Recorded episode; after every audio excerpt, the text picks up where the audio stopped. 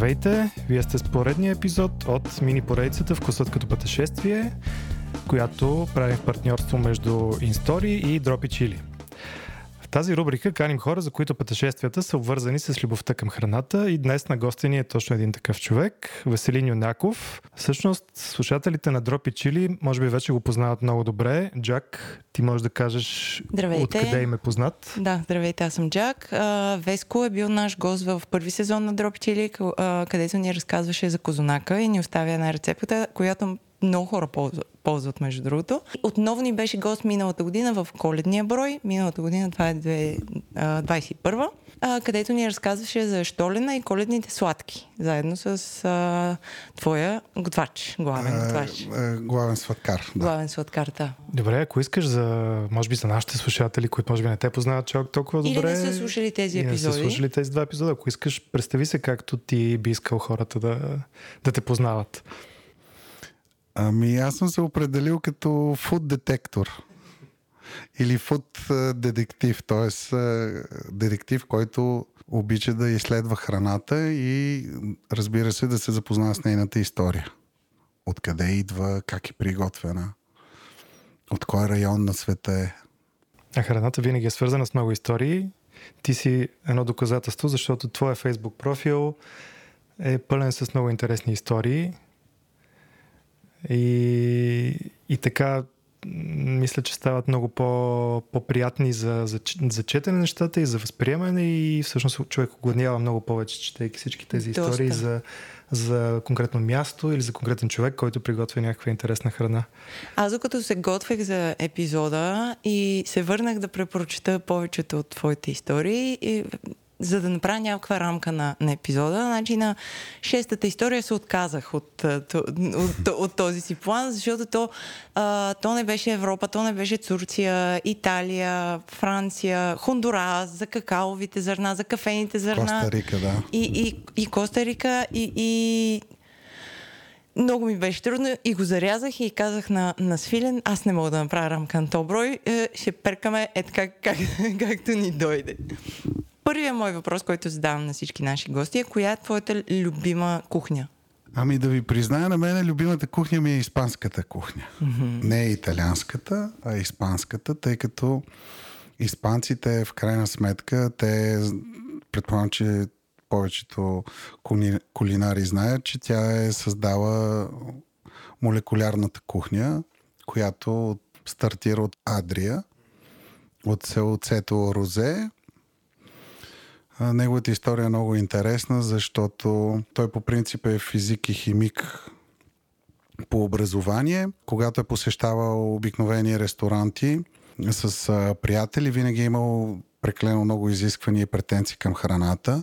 И в крайна сметка в един момент повечето му приятели са отказвали да ходят с него на ресторант, защото той е казвал не съчетавай солта с черния пипер, защото дигаш киселиността в организма, а месото не бива да се маринова в...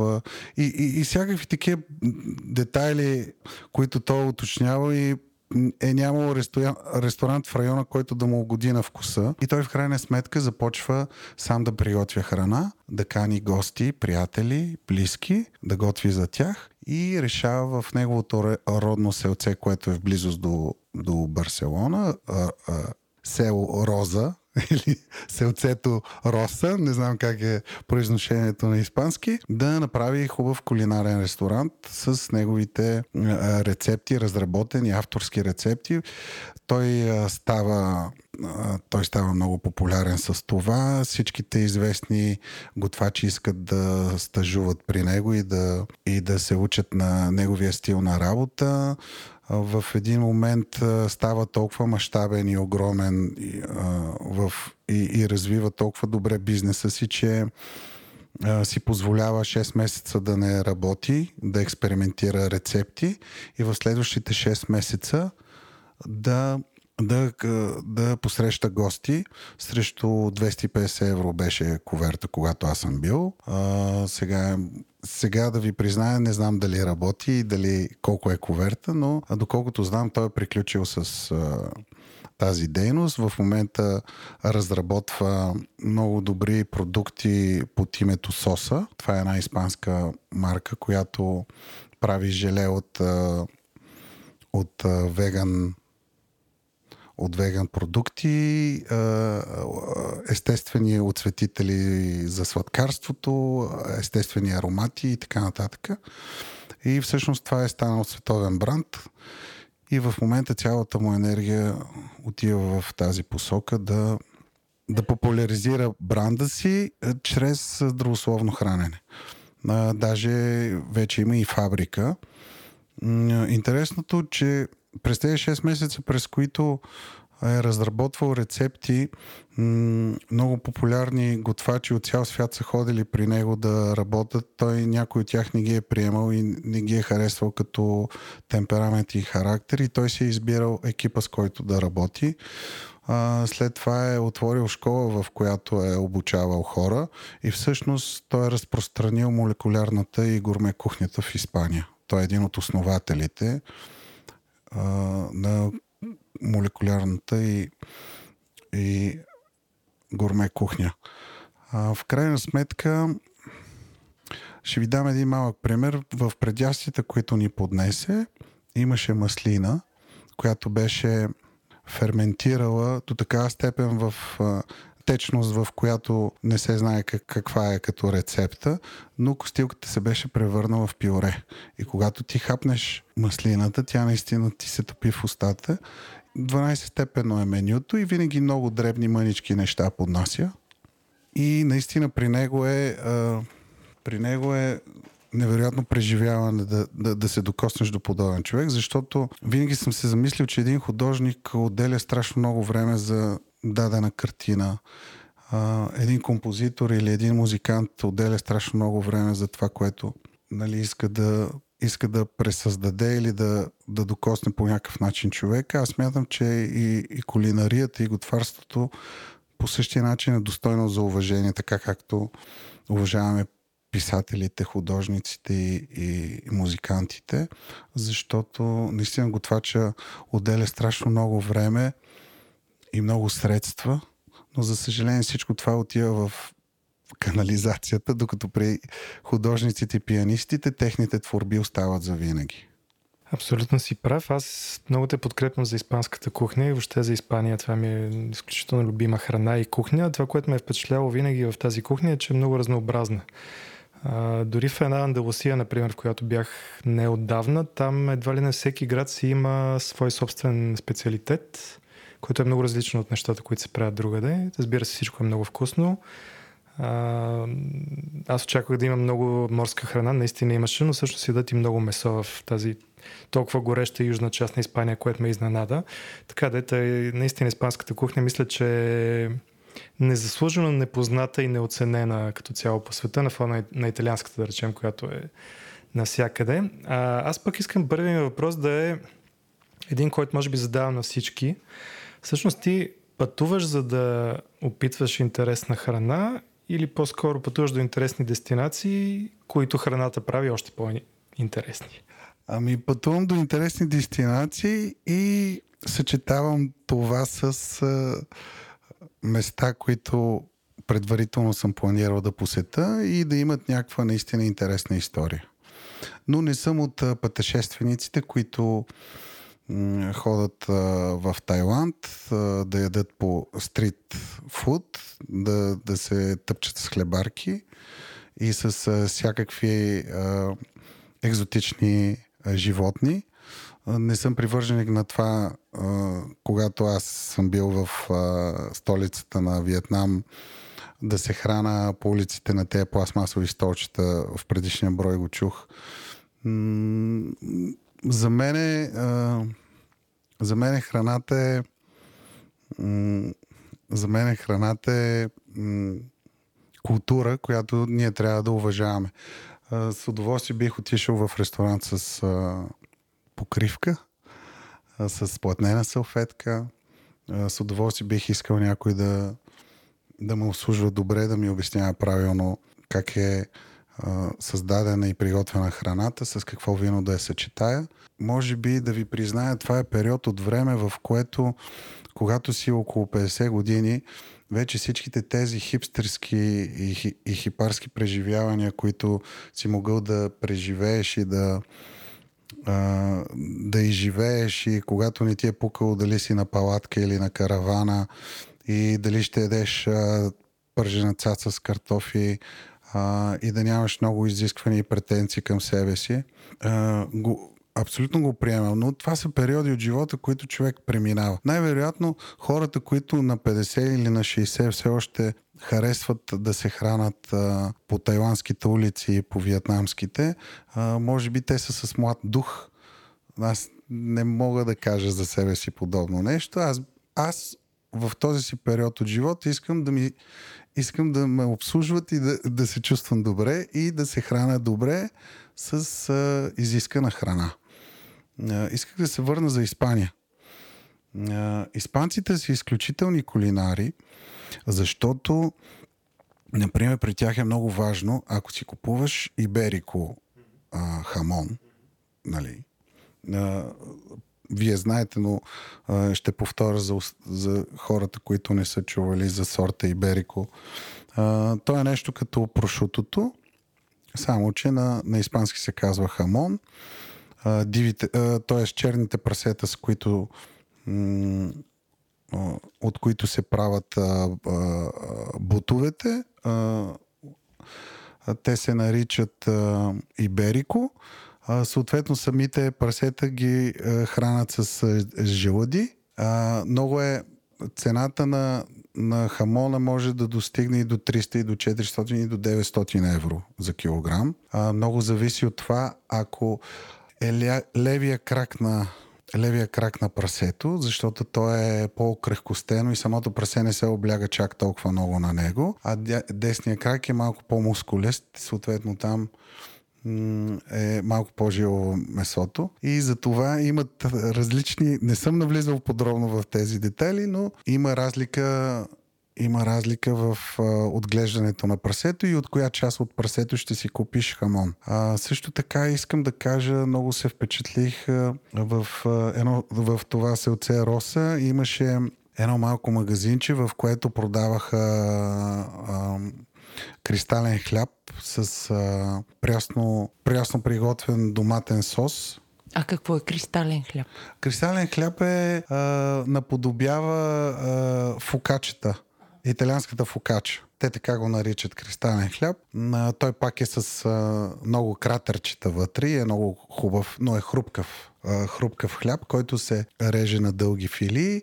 А, доматения сок а, а, е на едри едро смлян, но интересно и отгоре се слага от този хамон. Нали? И това е нещо супер елементарно, но когато поемеш коса от хлебчето с доматения сос, което е овкусено с необходимите подправки, с испанския зехтин и отгоре има два слайса хубав хамон, на тебе ти се отваря третото око и можеш да изпиеш една-две бутилки вино съвсем спокойно. А, Без да се притесняваш. Да. Исках да ви кажа, че специфичното при доматите е, че на крайбрежието а, на, на брега на морето, на което се намираше а, магазинчето, то беше смесен магазин, можеш да си купиш абсолютно всичко. Имаше тапаси, имаше и хранителни продукти за вкъщи, а, приго... като нещо подобно на кулинарен магазин. А, доматите а, ги киснеха в а, солената вода в касетки това, това, това много ме озадачи и много ме а, впечатли, защото а, казаха, че домата поема от а, солената вода и всъщност придава по-интересен вкус на, на самото пюре, което се приготвя от, за доматения соц и за този тапас, който ще с хамона. Аз, аз искам само да отворя една скоба и да направя препратка към книгата Храната като начин на употреба, където а, разказваш как а, от теб се е зародила любовта към храната по много интересен и увлекателен начин. Бил си и малък и след това как, а, как си продължила напред и, и, и как кулинарията е станала част от тебе. Ами аз да ти призна да си спомня. Нищо, Малко хората... ми припомни за... Хората ще си намерят книгата и ще си прочитат А, добре. твоя А, разказ. Да, книгата се казва Гурме за напреднали. Да. Да, Светлозар Желев. Продължаваме. Сега, твоята, твоята, твоя живот в кулинарията е по-скоро в сладкарството, нали така? Да, при мен е по стечение на обстоятелствата сладкарството. Аз по принцип съм а, а, готвач по, по професия, завършил съм ТОХа, след това съм завършил международен туризъм. Кулинарията е моята стихия, готварството най-вече. Аз съм по-добър ресторантьор, отколкото а, кафе сладкар. Ам, но в крайна сметка си обичам и тази професия. Развих се в а, сладкарството, защото видях, че има ниша в това. Започнах да импровизирам и да, да, да правя авторски рецепти от, и да пречупвам през моята призма всички рецепти, защото едно време нямахме а, рикота, а, крема сирене, а, Филаделфия, нали, което в момента не знам дали знаете, е една от основите за хубав десерт. Мгм, да. А, нямаше маскарпоне, нямаше животинска сметана, продукти, които в момента са основни продукти за производството на сладкарство. Също така исках да ви разкажа за Испания, че те са едни от най-големите производители на, на зехтин. След това са гърците и след това са италианците. И всъщност испанците, трябва нали, нашите слушатели да знаят, че испанците са най-големите производители на зехтин и имат едни от най-добрите традиции и най-големия асортимент и разнообразие на зехтини. Ако ти имаш някакви впечатления за зехтина, Ами, насякъде беше и наистина си личеше, че това има е основния продукт.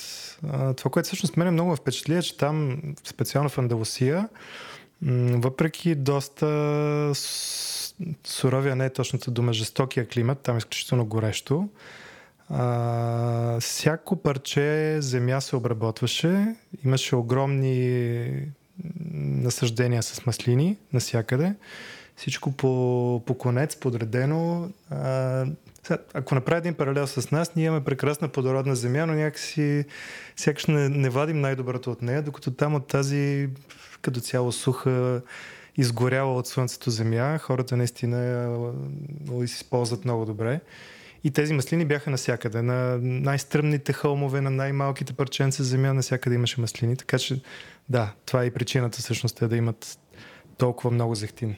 А, на мене любимите ми а, любимия ми зехтин е от а, сорта маслини таджески.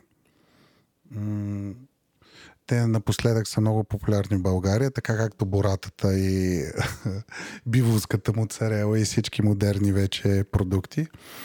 Но та, никой не се замисли, че таджеската всъщност е от а, а, района Таджески, а, в който има много стари маслинови дървети. Не знам дали е подходяща думата да кажа плантации.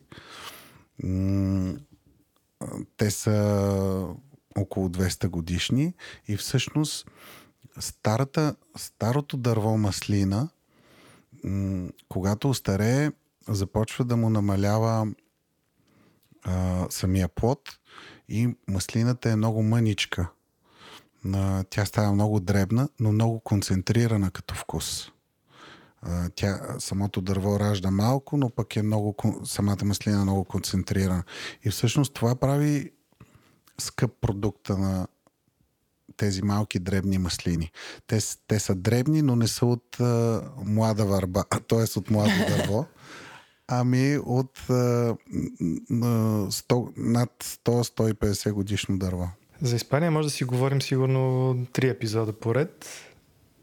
Но ако искаш да се върнем на твоите сладки пътешествия, кои са местата, които са те впечатлявали най-много като умения в сладкарството, да кажем? Ами аз много обичам да, когато съм извън страната, да посещавам популярните кафетерии на дадено място. не толкова ресторантите, колкото кафетериите. Безкрайно удоволствие ми създава това да седна на, на, на тротуара, а, на нечия маса, да, да, да пия кафе, да наблюдавам хората и съответно да хапвам нещо вкусно, което съм си избрал от витрината. А, това, това е нещо, което ме зарежда и затова винаги търся интересните и специални места на дадено място. Ще ви разкажа за а, селцето или град Дезенцано, близо до Лаго Дигарда, в което има една вековна сладкарница, така да нарека, с много стари традиции, много стари рецепти, в която има страхотни бисквити лимончини, които се правят с лимончело. Те са хрупкави, рунливи, с много масло, а, с поръсена захар, която хрупка, докато а, ги потапяш а, в кафето или ядеш. А, и имат, те са популярни с а, торта Дела Роза. Тя е ликьорена торта, с портокалов ликьор се прави. Един много дебел пандишпан, който, а, който се изпича по, по бавен начин и, и, и самата рецепта е много трудоемка. Може да се види в интернет. Торта Деля Роза се казва но на мястото, на която я приготвят, защото в а, сам, самия блат, самия пандишпанов блат слагат и шафран, тя изглежда и, и, и леко жълтеникава и сиропирана и не, никога не бих я забравил, защото е много, много обикновена, без никакви кремови заливки, но пък е много вкусна. Изключително, изключително вкусен а, сиропиран кекс, така бих казал. А ти тези сладкиши, когато пътуваш и ги пробваш, след това, когато се върнеш, възпроизвеждаш ли ги и да, да даваш на хората възможност и те ами, да го опитат тук? Да, това ми е основната цел, защото подобни места ме вдъхновяват за моя, моята работа, за моя бизнес и аз наистина не бих искал да, да рецептите да ги да ги правя едно към едно, ами винаги разчупвам нещо и нещо давам от себе си, за да мога да имам и аз някаква индивидуалност за десертите, които предлагаме. А, ние, ние в крайна сметка сме от 99-та година на пазара, правим изключителни а, интересни неща и вкусни. А, моя успех идва от това, че съм а, разработвал чешки рецепти, руски рецепти, френски, италиански, от Германия кезето, което е популярно, нали, е и разликата между чизкейка и кезето е, че кезето се изпича в фурна, докато чизкейка е сурова торта. Тя може на момента да се mm-hmm. направи. Нали, избиваш крема, слагаш а, умаслените а, смляни бисквити за блат и това е тортата. Докато кезето трябва да се изпече, там има много повече а, трудоемкост и много повече усърдие, за да се направи. Штруделите по същия начин, нали? Штрудел, кези и така нататък. И правим интересни хубави неща. Кой ти е на теб любимия сладкиш и къде си го ял в най-прекрасната му форма? за теб? Ами аз обожавам а, сфолиатини. М- сфолия означава листа от италиански. М- а, ял съм го този десерт в а, а, кафе Гранд, каф, Гранд кафе Габри, Гамбринос в Неапол. В, заведението се намира на в, в, в централната част на Неапол, близо до площада. Това място е изключително. То е като катедрала в буквалния смисъл, защото има стенописи, изписани с, с златни бои, има гипсови, гипсови скулптури, високи тавани и си личи м- класата и класата и аристократ, аристокрацията на италианците. Това е място, в което а, са го посещавали много известни и популярни личности, които посещават Неапол. Да не говорим за всички президенти италиански, които до сега са били на власт. А, също така много писатели, много певци, много а, културни деятели и да кажем, аристокрацията и интелигенцията на Италия са посещавали това място. Мястото е изключително още с сребърните прибори, с чашата, с чинийката, с, поднесено с бялата куркана сервитьора, с черната папионка, с ръкавиците, с из, изключително отношение и внимание към детайла и към всички неща, до които се докосва, защото за мен мирогледа на човек, когато седне на масата, е около 35 см.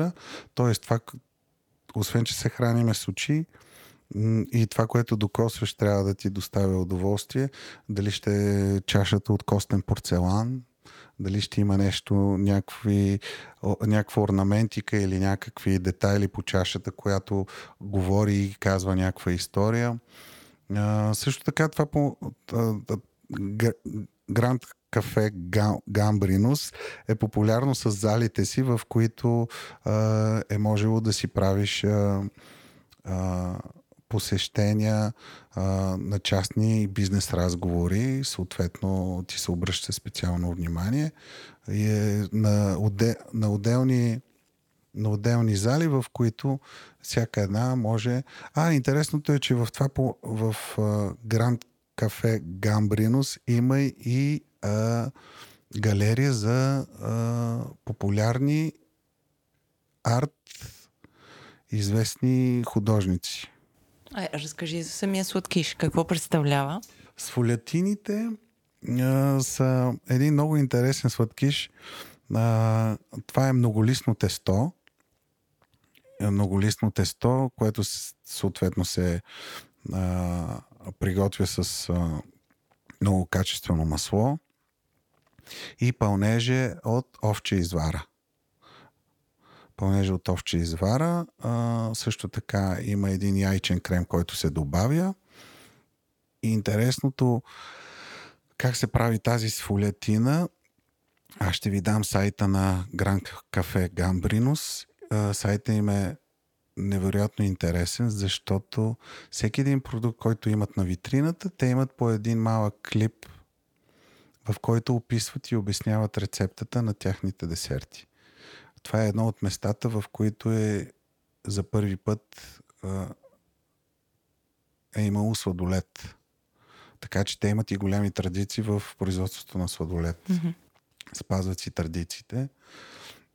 Мисля, че мястото е открито 1800 1860 година. И за самите италианци е било грандиозно място и много красиво място, на което са се събирали и са искали а, да имат а, тяхното ристрето кафе в дебелостена загрята чаша.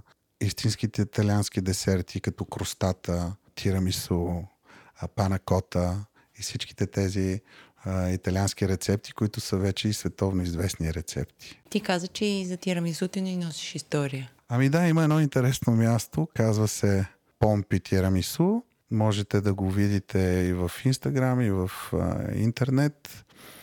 М- както обещах за Гран Кафе Гамбринус, ще има препратка на сайта, ако искате да разгледате какви продукти предлагат и, и да разгледате рецептите и как се приготвят нещата. По много интересен и, и а, светлив начин са поднесени информациите в сайта. А, а, да продължа за Помпи. Помпи Тирамису е много популярно място в Рим, в което се прави страхотно тирамису разликата между останалите тирамисута, че там можеш да ядеш тирамису с а, а, крем пистачио, можеш да ядеш а, а, с, а, с крем от а, разбити малини, който и аз правя, нали? без да съм заимствал идеята. Имаме тук съвпадение, така че а, има около 7-8 вида тирамису, има опашка, на която трябва да бъдете търпеливи да чакате. И да си купите на грамаж, на килограм различни видове тирамису в много хубави подходящи кутии, които можете да пренесете, да занесете до вкъщи. Помещението има много малко седящи места и, и трудно бихте се доредили да ядете на място. Но ако си вземете в картонените им копички, в които правят тирамису, може по път да хапнете или да бъдете търпеливи и на място да, да консумирате. Доколкото съм чувал, класическата прочута френска сладкарска школа дължи много на италианските майстори, защото те са били наемани от френските крале и всъщност именно те са привнесли всички тези умения и рецепти, кои, за част от които ти разказваш във Франция. Не знам дали е така, но от разказа ти оставям впечатление, че може би наистина е така, защото италианците са много добри в сладкарството като цяло. Ами, аз мога да говоря за за съвременното френско сладкарство и за съвременното италианско сладкарство. Разликата между италианското и френското сладкарство е, че французите в момента работят много детайлно и всяка, всяка, те, те много отдават внимание на монодесертите, на монодозите. Тоест, тази пастичка или, или тази под формата на, на, на устни паста тя е много детайлна. Тя е с огледална заливка, направена в специален кълъп и всъщност, за да има този красив вид, за да има този красив вид, задължително минава през шок, т.е. през замързяване. А, и затова съвременното френско сладкарство, всичките, всичките десерти се замразяват защото е так, такъв, такава им е системата вече на работа. Докато при италианците, италианците не ги интересува как ще изглежда един десерт. При тях може да е в тава, може да е в иена, може да е в, а, а, в купи. И в шепа. И, и всичко изглежда много вкусно и много апетитно и много достъпно за окото. Защото ти, когато отидеш в една сладкарница на Ладоре, в, на Шанзелизе или отидеш в една сладкарница в Ушон. Това, между другото, са едни от най-хубавите и най-скъпите сладкарници в света. Те имат и в, в Токио, имат и така и в Дубай, и във всички скъпи столици имат а, сладкарници. А, а, сладкарството е изключително. Там е, като влезеш, ся, всяко едно нещо изглежда като бижу. Но докато италианците няма такова съвършено сладкарство. Италианците залагат на вкуса, защото а, френското сладкарство е изключително красиво, но то вече губи а, вкусовите си качества, защото ти вече ползваш а, различни продукти, които след това минават през а, замразяване. Докато италианците нищо не замразяват. Бият кремовете, бият яйцата, бият белтъците, слагат бишкоти и всичко е на, на ръка и на момента. А, ти спомена, че не обичаш да ядеш на хлебарки на улицата в Тайланд, но все пак при всички тези пътешествия, кое е най-нетрадиционното нещо, което си ял или пил? Мога да ви разкажа е, много екзотично и интересно нещо. Не съм, не съм ял, защото аз не съм човек, който експериментира по-скоро обичам вкусните и достъпни неща. Ще ви разкажа за Португалия. Вие даже в някои от епизодите имахте mm-hmm. португалска част, която много ми хареса.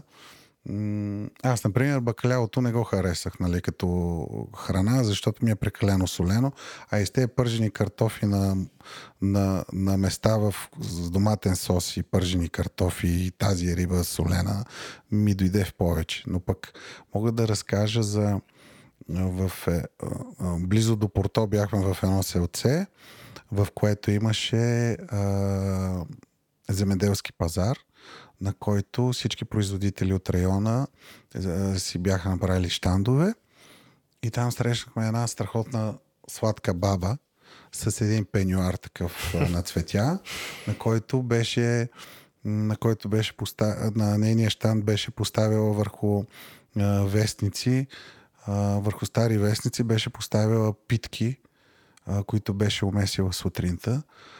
И искам да ви кажа, че каква е разликата между обикновената питка и нейните питки, че тя беше изпържила пръшки предварително и след това ги е смесила с суровото тесто на, на, на хляба, на питката и беше изпекла питките с Питки с пръшки. питки с пръшки. Искам да ви кажа, че по-вкусно нещо. Аз до ден днешен мечтая да отида на същото място и да видя същата баба. За съжаление, това е било преди 10 години, но ви казвам, че тази питка с пръшки ми е, е, е още я сънувам и, още, и, и с удоволствие. Един ден бих искал да направя подобно нещо. Аз щях да питам, пробвал ли си да го направиш Не ти? съм, защото знам, че мога и ще го направя, но когато атмосферата те завладява с тази баба с пенюара, с това как е наредила хляба, има някакъв чар в това и това остави, че беше вкусно, нали? Но самата атмосфера наистина те умилостивява и те кара така да, да се чувстваш добре и, и това, това може да те зареди за години напред. Ето виж, аз дори още говоря за нея, защото всъщност това е идеята човек да пътува и, и да се храни, ако не е а, злоят. Че всъщност за мен е едно от щастията в живота е храненето. Нали? И човек е щастлив, че има деца, че има добра професия, добро образование може да е щастлив и от други куп неща, нали?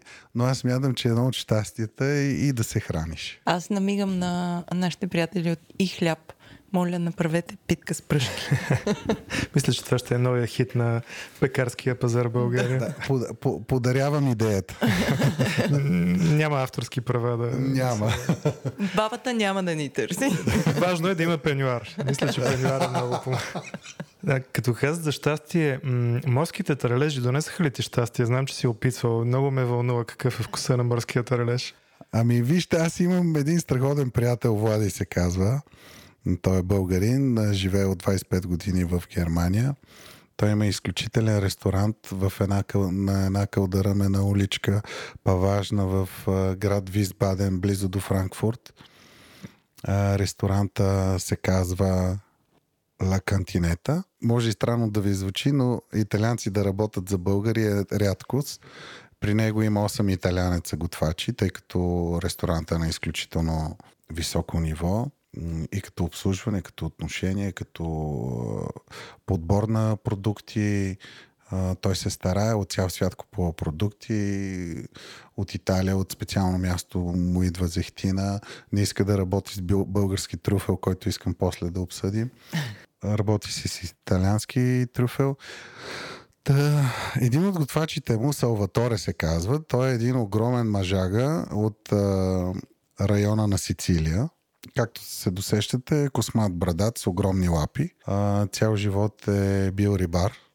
И до ден днешен това е страстта му и когато е в отпуска, винаги се прибира в Сицилия да лови риба. А, бяхме с него на едно морско пътешествие с лодка.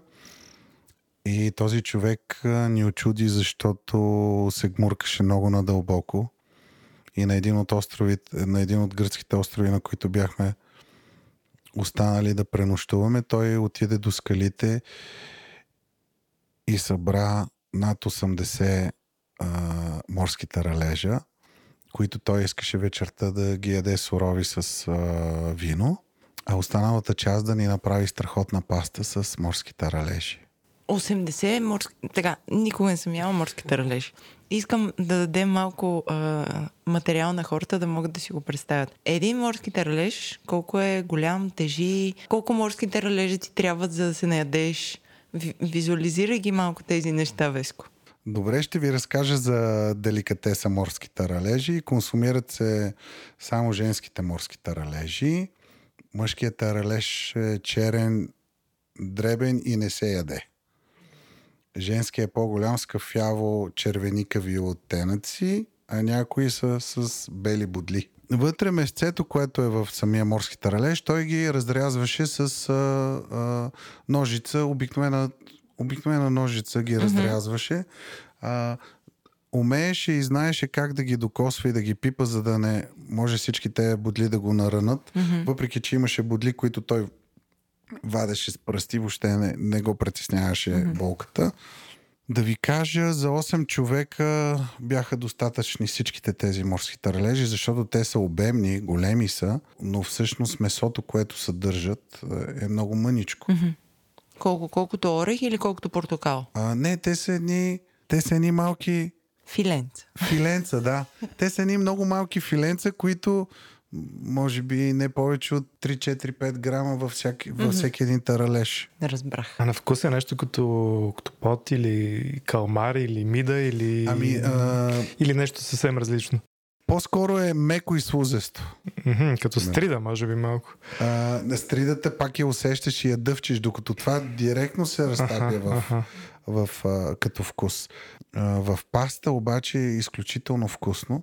Той ни направи а, свари спагетите, сложи в един огромен тиган чесън, сложи в един тиган чесън, добави сол във водата на спагетите, след това изцеди спагетите, сложи веднага морските таралежи в чесъна, филенцата от морските таралежи в чесъна, леко ги за- загря, чесъна започна да, да пуска аромата си, без, защото чесъна много трябва да се внимава да не се прегаря, защото пастата след това почва да горчи. Тоест ние го препържваме и си мислиме, че е вкусно, но, но поста, пастата след това става горчива, затова е хубаво да, да, да има златист цвят чесън и след това веднага да се добавят абсолютно всичките да се добавят всичките други компоненти и продукти. И, и пастата с чесъна, с филенцата от морския таралеж и обикновената паста, предварително сварена в морска сол, беше изключително вкусно. Най-семпо и обикновено, съответно поръсено и с пресен магданоз. Аз започнах да огладнявам. Всеки път така се случва. Защо ли? Кажи за Хондурас. И там си бил. Много екзотично ми звучи, много интересно място. Какво те е впечатли най-много и от мястото, и от нещата, които си опитал там? Ами да ви кажа, кухнята е нищо особено. Те нямат култура и традиция в... А, Разочаровах се. да. Шегувам се. А, а, нямат култура и традиция в... А, и ядат най-обикновени елементарни неща. А, предимно морско ядат.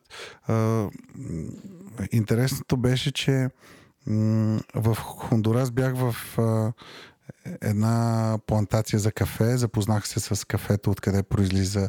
Исках да видя самото зърно преди да се обработи как изглежда. Имах възможността да се срещна с фермери, които а, берат а, от плантациите си с кафе и с магарета а, пренасят а, чувалите до фабриката, която обработва кафето. И беше изключително интересно и много хубаво. И за мен това е много хубав момент в живота ми. Така бях също така доброволец а, а, в Коста Рика в една плантация за какао. Там работех а, по цял ден. Даваха ни само храна и подслон. И беше изключително, защото беше международна група, която бяха отишли за холандка, женена за, за местен а, за местно момче от Коста Рика, който е наследил плантацията от семейството си и въобще няма обработва. И холандката, тъй като, знаете, европейците са находчиви, му отваря очите и казва, аз сега ще видиш, ще ти намеря работни, защото той е казал, ма ние няма кой да обработва, нямаме хора, аз няма как да се справя с това. И тя казва, «Е, сега ще видиш и, и измисля варианта да събере добро, доброволци, да, да й помагат седмично, двуседмично. И имаше изключително много хора. Изядаха ме всякакви животни, комари. Слава Богу, че имам а, вакцина за жълта треска. Но в крайна сметка жената каквото можеше прави. Те бяха младо семейство. Изключително готини. Но на мен е този експириенс, да ви призная, повече ми харесва, отколкото да обикалям а, а, в Ханой улиците с легените и с пластмасовите столчета. Връщам се на тях. А, между другото, преди малко си обещахме да говорим за българския трюфъл. Може би да, да, да кажеш какво, какво е твоето отношение към него. Ами, а, както винаги, явно има магнит в стомаха и привличам такива хора, които нали, се занимават с кулинария. Има много близки приятели, Владо и Катя. Те са едни от първите производители на продукти от български трюфел. Те правят а, масло от трюфел, правят а, зехтин от трюфел, от бял и черен трюфел български. Като зехтина а, всичко се приготвя в Гърция, защото а, гърците са добри производители на зехтин, но на България няма кой да, да се читае труфела с зехтина, затова от тук се бере труфел и се произвежда в Гърция. Има също така и карпачо от, карпачо от а, трюфел. Разликата между български, италианския и френския трюфел е, че български е по-достъпен като цена и има по-малък аромат. Една идея е по, по-малък е аромата. Явно такава е почвата, нали? Тук е такъв е региона. За сега има вече този бизнес се развива много добре в България, защото има поне 7-8 производителя, които изнасят изцяло за чужбина и почти на българския пазар можете да срещнете само чужестранен трюфел, но не и български, защото а, целият, цялото българско производство се изнася за други държави. Има съвпадение, че български труфел се пакетира и преработва в Италия и идва с италианска опаковка в България. Има го и този вариант. Това е супер странно за мен. Глобализация. Как се връща трюфела? Вносен. Така и с гъшия дроп. Така и с а, терините. Българите има доста фабрики, в mm-hmm. които се произвежда гъши дроп и патишки. Така че не се очудвайте, имаме доста хубави неща, които правиме и ги изнасяме и съответно ги внасяме, за да ги продават на българския пазар. Така и така се прибрахме в а, България. Аз питам всичките наши гости, къде обичаш да се храниш в България и София в частност? Ти. Ами, ако съм а, близо в моя квартал и искам набързо да не пала колата и да хода където и да е било. Храна се а, в едно малко много маничко ресторанче с 3-4 маси. Казва се Тута е Тропо. Бойка е готвачката и собственичката на ресторанта. А, тя е невероятен готвач бих казал, че е професионален готвач, но, но готви по, по невероятен домашен стил и начин с нейните авторски рецепти, които тя пречупва през нейната призма и при нея можеш да ядеш изключително интересни вкусни неща. Да, не са диетични, много са обилни и калорични и, и въглехидратни, е изключително вкусно и, и, и много, много ми доставя удоволствие да хода да се храна при нея или да си купа храна за вкъщи. А, а ако говорим за центъра, Манзо е любимия ми ресторант.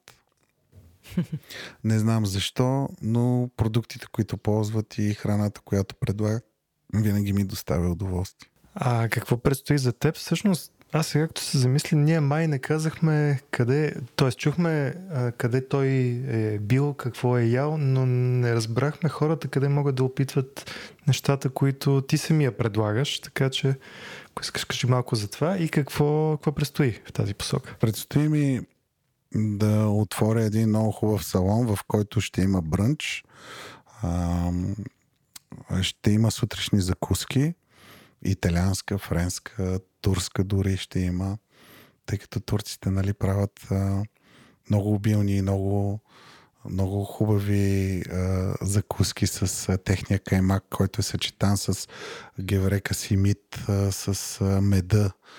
А, сутрешните зеленчуци и плодове, които слагат в едни малки чиники, за да има разнообразие, асортимент, суровите ядки, които поднасят на закуската си. Такива се здравословни неща. Общо взето турската кухня мен много ми харесва, защото тя е разнообразна и има изключителни, изключителни продукти, които се надявам да не са преминали през а, а, ниви, които са обработвани с ГМО. Но се надявам да, Всичко това, което ядеме в Турция и местата, които обикалям, наистина, наистина са изключително вкусни. А, някой от вас в миналия брой каза, че Истанбул му е непознат. Аз. Извинявам се. Да. А, и че не е много впечатлен от храната в Истанбул. А, това не съм аз. Истанбул също е града, в който съм бил най-много пъти, така че със сигурност не съм бил аз. Имаме алиби. А, така, Веско, кажи за твоето място, което се задава. А, окей. А, моето място ще има... Искам да обхвана работата, дневната работа. Тоест, ясно е, че ако решиме някъде да вечеряме, има достатъчно mm-hmm. места. Но няма къде да се закусва в София. Да. Ако има къде да се закусва, то е или в събота, или в неделя с брънч, нали, съчетано с брънч, или е място, което не, не го знаеме или не, не е достъпно, или пък е мъничко, за да поеме повече хора. При мен ще има около 60 места. Ще, ще се образа а, италианската закуска ще бъде с мортадела, ще бъде с, с фокача, ще френската ще има круасан с чаша шампанско, немската ще бъде а, немската ще бъде с а, масло, вурст и всякакви други неща. А, но да не издавам тайни. Не издавай. А можеш ли да кажеш къде ще бъде и как се казва? Моята нова концепция е Tea and Eat. Така ще се казва. Tea and Eat. А, Защо чай, защо храна? Защото ще има храна и ще има голямо разнообразие асортимент от а, чайове. Защото искам а, да увеличиме културата на чай, защото той е много полезен след вечеря. А, англичаните пият чай. След обеда а, си правят а, различни избирки моето поколение и, ядат дребни сладки за чай, а, ядат разни дребни петифурки и всичко това искам да го пресъздам и да... Не знам дали знаете, в 4, след 4 часа всеки организъм опада кръвната захар и има нужда от следобедно кафе и нещо сладичко да си хапне. Така че аз съм подходящото място за това. А, за веганите и за всички здравословно мислещи ще имам сушени плодове, ако някой иска. Ще има и за тях по нещо. Купичка с сушени mm-hmm. плодове с едно чайче, мисля, че ще има добре. Съобразил кога съм ще всички отвориш, вкусове. знаеш ли? Да, мисля да отворя в началото на октомври. Е, Мисля да отворя в началото на октомври. Мисля да събота-неделно да, да правя също така брънчове. Имам страхотна бъртовчетка готвачка, която е живяла 20 години в Италия и, и, и последните години в Канада. Тя пристига с много идеи, с много интересни, изключителни рецепти, които искам да пресъздадем и да направим. И освен сладко, тъй като ще имам 9 метра витрина с сладкиши, ще имам и солени неща. Живо ме вълнува дали сред солените неща ще фигурират и питките с пръшки. Това е просто едно предложение от моя страна. А, също да, се, да бъдат добавени се, към менюто. Про, процес на време, защото всичко това, което съм си наумил, аз наистина го на, в последствие го, в последствие го реализирам. Веселин Юнаков, много благодарим за историите и за огладняването, което предизвика у нас. Да, сега, сега ще вдигнем малко кръвната захар. Благодарим ти, Веско, че беше с нас. А, на вас, слушатели, ако ви харесва нашата рубрика, пишете ни кой искате да поканим. Контактите ни в Instagram, Facebook и навсякъде. И може да ни слушате във всички платформи, в които се слушат подкасти. А ще ме питате ли нещо, ако имам да добавя? Имаш ли нещо да добавиш? Имам, искам да добавя, че а, тъй като хората, има част, голям процент от хората, които не пият а, кафе, пият само сутрин или въобще не пият кафе, да знаете, че ще имам кафе от смокини. А, Пак как така кафе от смокини? пак български продукт, изключителен от а, човек за наячия, който е разработил рецептата. Всичко е в а, някаква мистерия и тайна, но факт е, че той вече почва да изнася извън страната. Но аз ще имам възможност някакво количество и част от, смокини, от смокиновото кафе да купувам и да правя на място.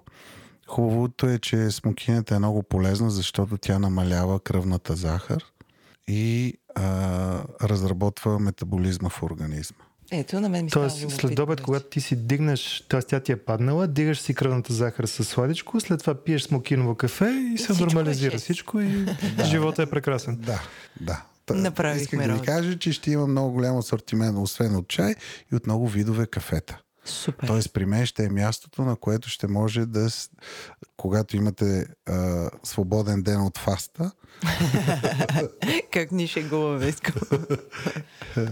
да можете да се поглезите и при нас. Съответно, това ще е съчетано и с много хубава музика. Охо. Много съм наблегнал на музиката, да знаете. Стига си издавал толкова, просто октомври месец всички... А, не казахме къде ще е място. А, а, адрес е Цариградско шосе, номер 101 в бизнес града Актив. А така, очакваме ви там да пием смокиново кафе. Да, ще се видим там. Чао!